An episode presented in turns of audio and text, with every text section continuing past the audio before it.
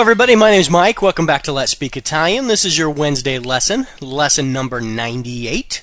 And again, this week we are learning to combine prepositions and indefinite articles to create what are known in the biz as articulated prepositions. So today we're going to discuss the preposition da, which means from or by. So today we will learn how to say from the or by the. Okay, so the first one we'll learn is da and il is dal. So for example, il cibo viene dal negozio. That means the food comes from the store. Il cibo viene dal negozio. Now, da and lo put together make dallo. For example, ho imparato una lezione dallo studente. That means I learned a lesson from the student. Ho imparato una lezione dallo studente. Now, because studente begins with st, it would ordinarily have a lo in front of it. So, from the student is dallo studente. Okay?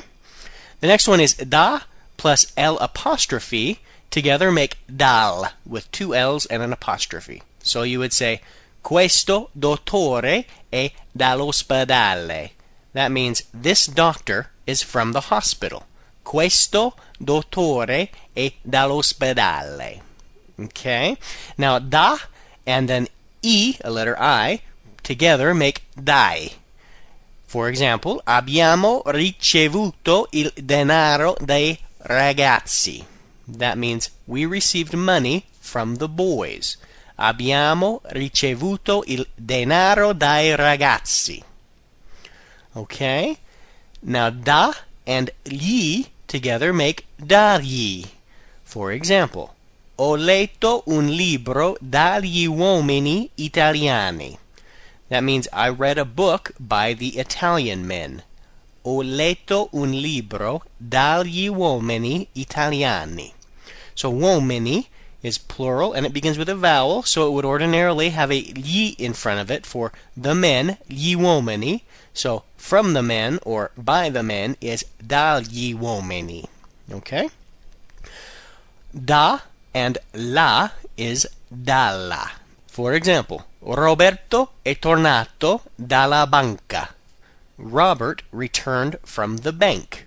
Roberto è tornato dalla banca. All right, and then the last one for today, da plus le equals dalle. So, for example, the sentence would go: Ho ricevuto una lettera dalle sorelle. That means I received a letter from the sisters. Now, the sisters would be le sorelle. So, from the sisters, dalle sorelle. Ho ricevuto una lettera dalle sorelle.